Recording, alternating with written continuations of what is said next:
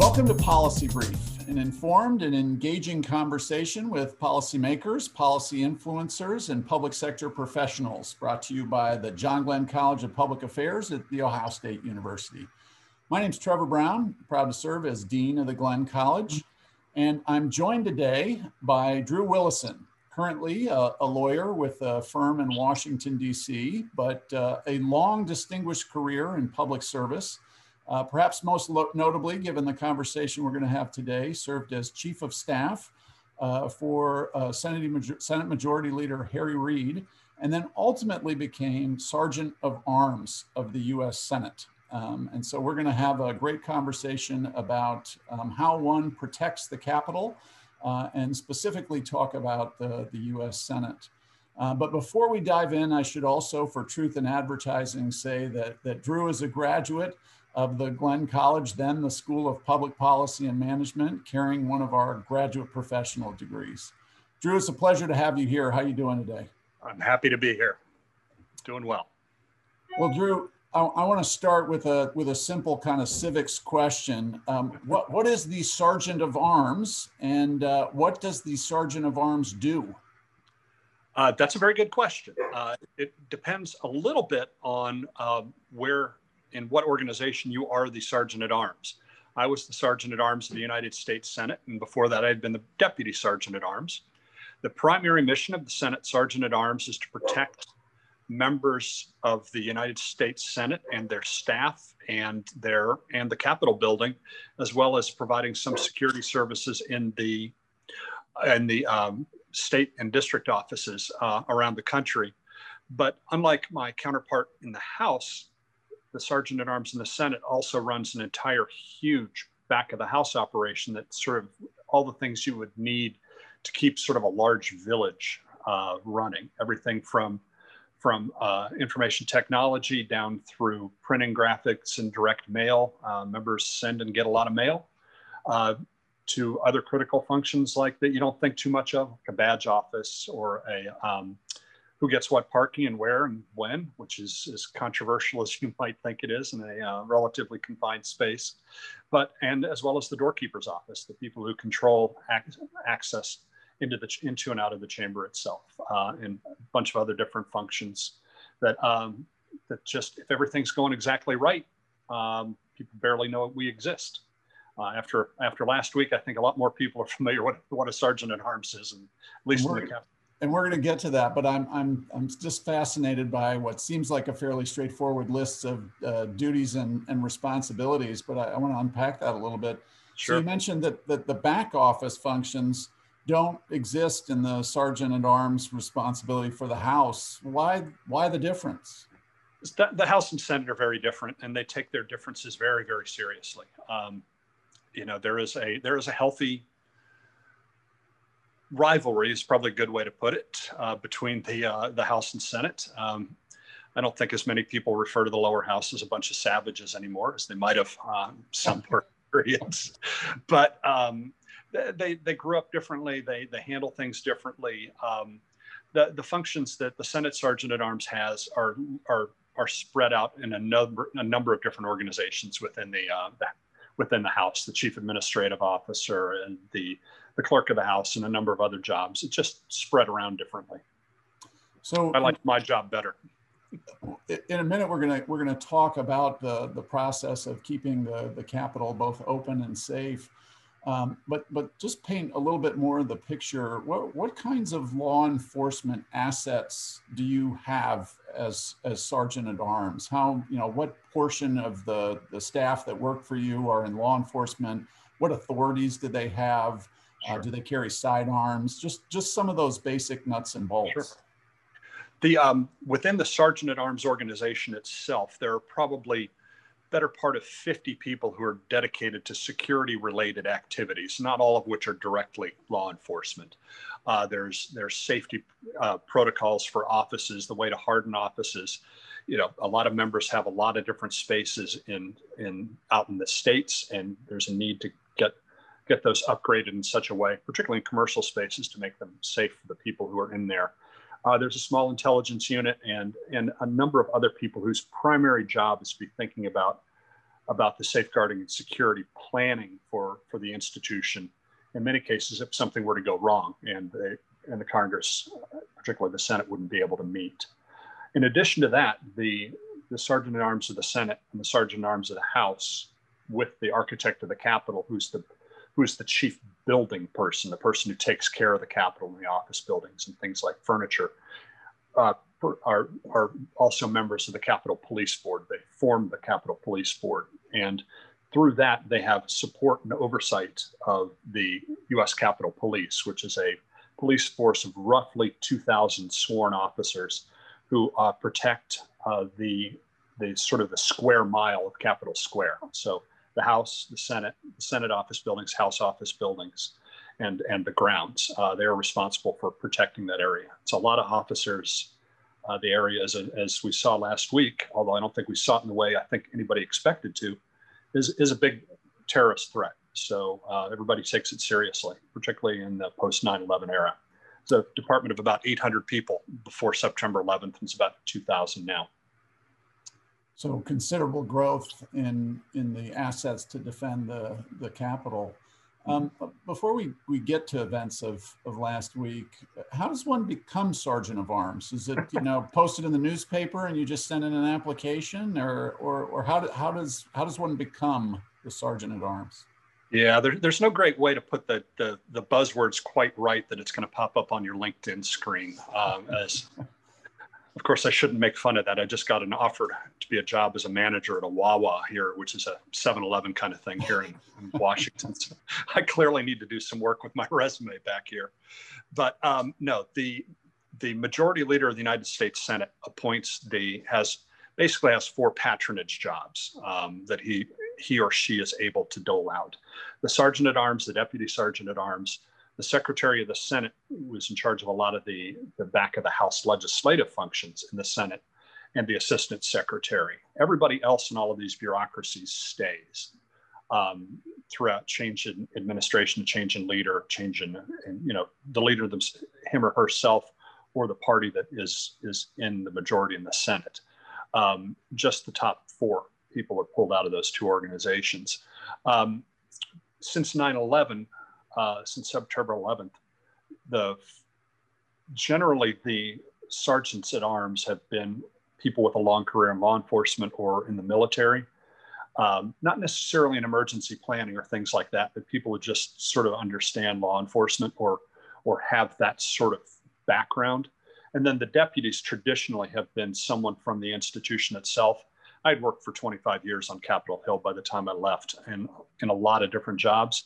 And it's important for the two sergeants at arms who usually come from outside the um, outside of Congress to sort of understand or have people around them understand the institution because it's a very complicated place uh, and to to operate. And there are there's a constant push me pull you between security which the security people always want the maximum amount of security because that's the best way to go from a security standpoint. But there are other considerations as well, as well in a democracy, particularly one that, that takes the First Amendment seriously in terms of people's right to protest, freedom of the press, and other things. So it's worked out to be a pretty good partnership over the years.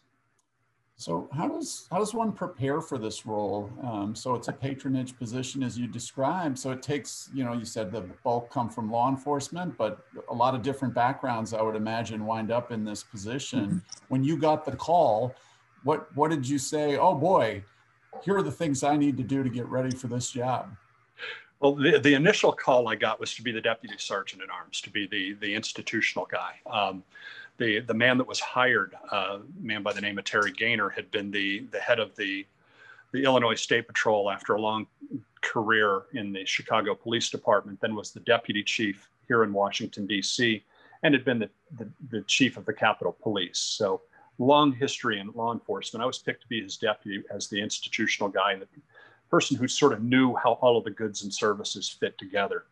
After after quite a few years, six or seven years of being deputy, when when my predecessor retired, I took over, and then my deputy uh, was a longtime veteran of the of the Secret Service. So we still had both functions, but at that point, I I, I moved to the top.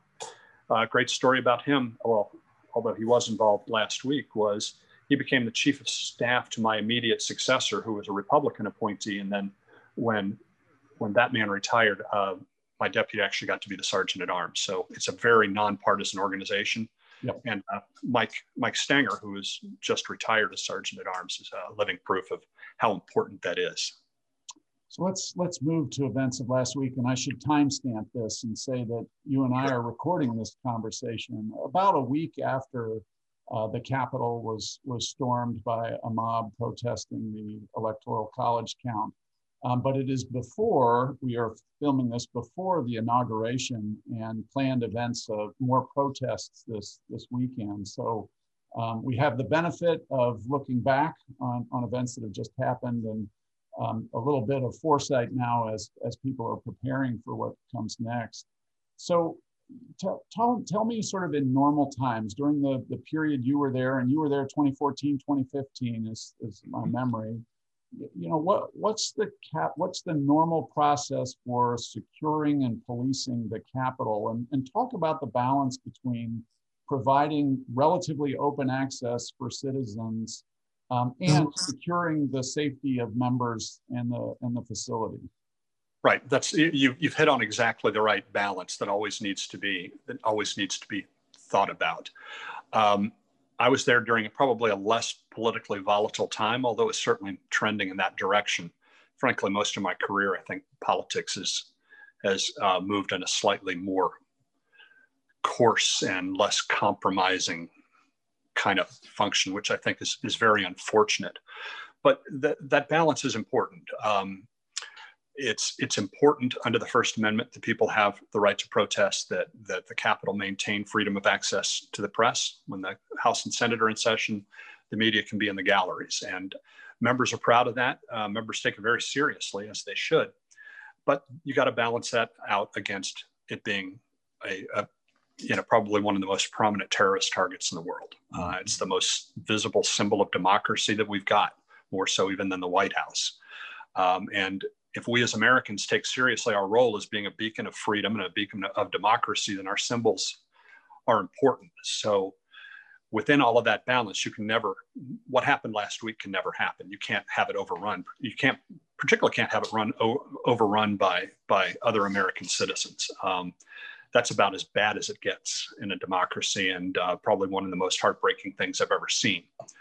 Um, frankly, I don't think that the Capitol Police and the two sergeants at arms and all of the other security planners, including you know other federal, state, local law enforcement in the region, there are a lot of police forces in this region.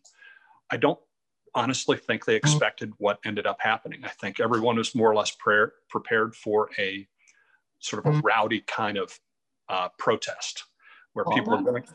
On that end, what you know, again, maybe perhaps during the time you were there or time sure. since then when you've been an observer, when there is a scheduled protest or march, what's the typical protocol of preparation for the sergeant at arms and the Capitol Police? What would be the typical preparation for an event like that? What what you would probably see uh, for a big we call them First Amendment events. That's sort of a fancy way of mm-hmm. saying a protest.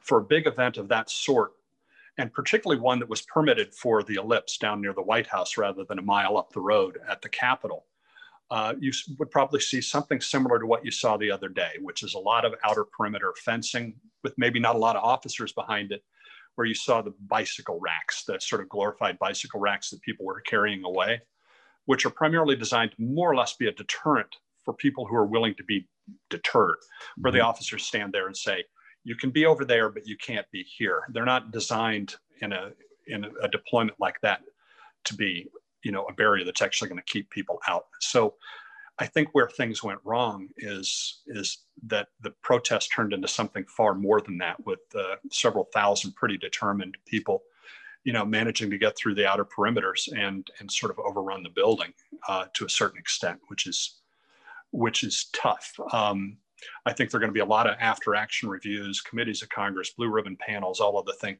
the things that are our stock and trade in our, sure. in our line of work, yours and mine, uh, that are going to determine whether or not they they missed something in terms of the the intelligence gathering about about this group.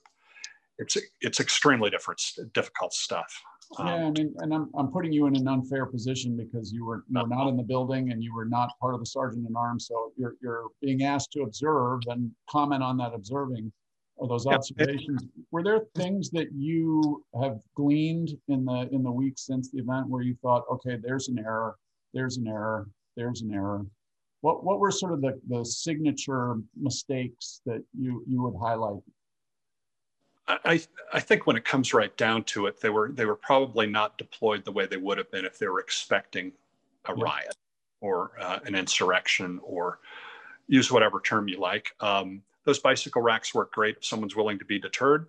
Uh, they serve as a serious deterrent if there are police and riot gear behind them. The difficulty is, is once you've deployed, you know, 1,400, 1,500 officers, however many were actually out outside of the buildings that day, if you don't if you don't have them placed where they need to be for the event you're getting, it's it's a problem. Once once they're to the building or once they're in the building, it's too late.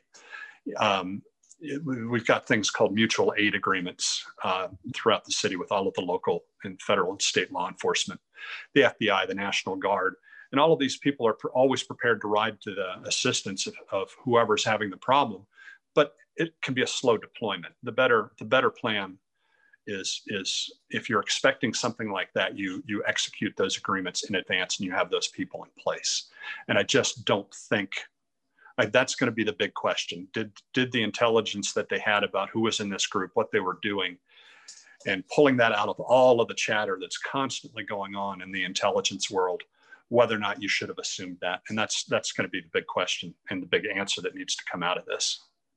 You said this a little bit earlier and uh, when referencing the Capitol Police Board, who who has or who or what or could be a variety have sort of executive authority over law enforcement around the Capitol. So for example, who would make the the calls about what preparation steps need to be put into place? Is it the DC mayor? Is it um, some entity within the Capitol? What who who's got the the control? It, it depends. Um, if it's if it's just a protest on the U.S. Capitol grounds, um, by and large, the expectation is that the Capitol Police are, are going to handle it. Um, the command structure there is is the U.S. Capitol Police Chief has operational control. Um, if he wants to go too much beyond his own police force, there's usually some form of consultation with the two sergeants at arms to see if they want to invoke those those wider agreements. Um, and there are reasons for doing that. Um, first of all, you need there needs to be some agreement that that that needs to be done, and that requires a little bit of discussion. There's also the concern that if you overdo it, um, all of a sudden the Capitol grounds look like a militarized camp, sort of what you're seeing right now here on the uh, whatever the 14th or 15th of of January. You're seeing the Capitol become. I've never seen anything like that, but it's a unique circumstance. So there is a little bit of consultation there, but the operational decisions on the day of an event like that fall to the Capitol Police Chief. Otherwise, it sort of depends on where the event is. If it's on the ellipse, it's by and large the um, it's by and large the park police, usually with the backup of the of the um, of the Metropolitan Police Department here in town and other organizations that are needed. Um, Park Police have a big presence here. The FBI obviously has a huge armed presence here. It's just a matter of what resources are needed at what time. So a lot of people have made comparisons in the press between the Black Lives Matter protests of this this summer at, on, in the Capitol and and the preparation. And there's been a lot of photographs um, of of very well fortified law enforcement officials on steps versus the sort of the absence of that in, in preparation for the Wednesday count of the electoral college votes. Yep. As somebody who understands the, the, the system and the processes, can you can you explain why we see those visual differences? And is there was there a distinct difference in the way that the Capitol Police and others prepared for those two different events? Right. Um, let me let me start by saying that what I thought happened in in, in Washington D.C. Down, down closer to the White House this summer in Black Lives Matter Plaza, which is very close by to the White House, I thought was appalling as an American citizen. Um, I, I, understand it. Um, I, in many ways, I think the police were were were had sort of upgraded to riot gear and other things because of the the thought of violence that they thought were coming from anarchists and the Proud Boys and these other groups, and that they were there was going to be a conflict between different citizen groups. That said, I thought it was a terrible look and a terrible way to treat US citizens. Obviously, I've got very strong opinions about what the president did to to clear Lafayette Square, which was I thought was even more appalling. Um, it, you know, uh, it's peaceful protests are supposed to be peaceful protests. If they get out of hand, they become something else. But what I will say about the about the Capitol Police, which is where I'm probably better suited, is that as near as I could tell, the Capitol Police, again, a mile away from the events of the Black Lives Matter protests over the summer, is that they were in pretty much the same posture as they were during the electoral count, which is they were prepared for sort of a rowdy protest. And most of those protests did not actually end up at the Capitol. But I think the deployment to my outside eyes without having any special information appears that they were prepared the same way both times the, the, the issue of whether or not black and brown people would have been treated differently coming up the hill I, I think that's a live issue and i think it's it's worthy of a lot of discussion but i, I think it's just a little more complicated than a sim, simple issue of a largely white group of rioters versus versus uh, largely uh, black and brown groups of, of by and large peaceful protesters. Uh, thank you for that clarification. I asked again because it's it's hard to discern what, what really was done given the, the sort of reporting we've, we've seen. And I appreciate right. the comments it's, you made about the different treatment at, at Lafayette Square as opposed to on, on the Capitol steps. I, I'm completely on board with the notion that this is a real problem in our country um, and that one that I think people have strong feelings about and I understand that, and you know I'm not making light of it at all. But in the in the sort of the narrow scope of of what the Capitol Police were doing during those two different times, it's a little more complicated. Yeah. So we we've seen a, a number of people in the last few days in law enforcement around the Capitol either step down or or be terminated. Do you think this was the the right move? Is that the the right sort of in the moment response to this, knowing that there will be further investigations and inquiries into what happened? I think it's I think it's the political response in the moment. Uh, obviously, I don't think having two seasoned sergeant at arms with Secret Service backgrounds um, who were part of event planning for an event that is controlled by and large by the military district of Washington and the Secret Service. I think losing that expertise this close to the inauguration is probably not great, but I also understand the the desire of the political leaders, Senator Schumer, Senator McConnell, um, the Speaker, and the Speaker of the House, wanting to look to look decisive. Uh, mm-hmm. Obviously, the Capitol being overrun by domestic terrorists is a bad look, uh, and politicians do what they do. Uh, but I think if you take all of that in context with all of the with so many people from the national security infrastructure at the federal level resigning here in the last week or so, including the acting secretary of the Department of Homeland Security, it, it, it creates a bit of a dearth of talent in some ways. Yeah. I think you and I both know that by and large, the professionals are in charge uh, of, of planning an inaugural and executing an inaugural. And they, and that maybe the, the heads of all of these organizations aren't absolutely necessary, but it's a little disconcerting, I think. Well, let's let's use this as a, a, pivot to sort of come to the third chapter of this. And this is now drawing not so much on your your expertise in, in the law enforcement world around securing the capital, but more broadly, you've had a, a long career in and around the Senate and, and the legislature. Um, and you, you mentioned earlier, you made reference to the sort of decay of, of bipartisanship norms within the, the, the politics that we live in. It's become more rancorous. Mm-hmm. What What are your thoughts on on how we, we move forward from this? And you can start by narrowly focusing on how do we keep the House and the Senate safe, but then, you know, how do we how do we bring the parties back together and the people back together so so that we aren't um, attacking each mm-hmm. other in the midst of a, a, a sacred democratic process. Right, and this is a sacred democratic process that that goes on without the electoral count I, I, worked in the Senate for, for 24, 25 years, and I, I barely ever paid attention to that event until, until this year. Um, I, I, think there are a variety of things that would be useful over, over a longer period of time to try to get uh, a little more civility back into, into this. And it's, it's going to be hard. Some of the statements people have been making this week are, are, are helpful. You have, uh, you have people in Congress saying that people of the other party were, they feared that they were going to lead uh, some of the insurrectionists to them so they could be kidnapped or killed. You've got others saying that that members welcomed um, the day before insurrectionists into the building. Um, there's a reason that that over the years, particularly in the Senate, you get some of the gobbledygook speak of, well, I would say to my friend, the distinguished junior senator from Kentucky, through the chair, of course, that that perhaps I disagree with his viewpoint, which is Senate code for you're a jackass and I can prove it.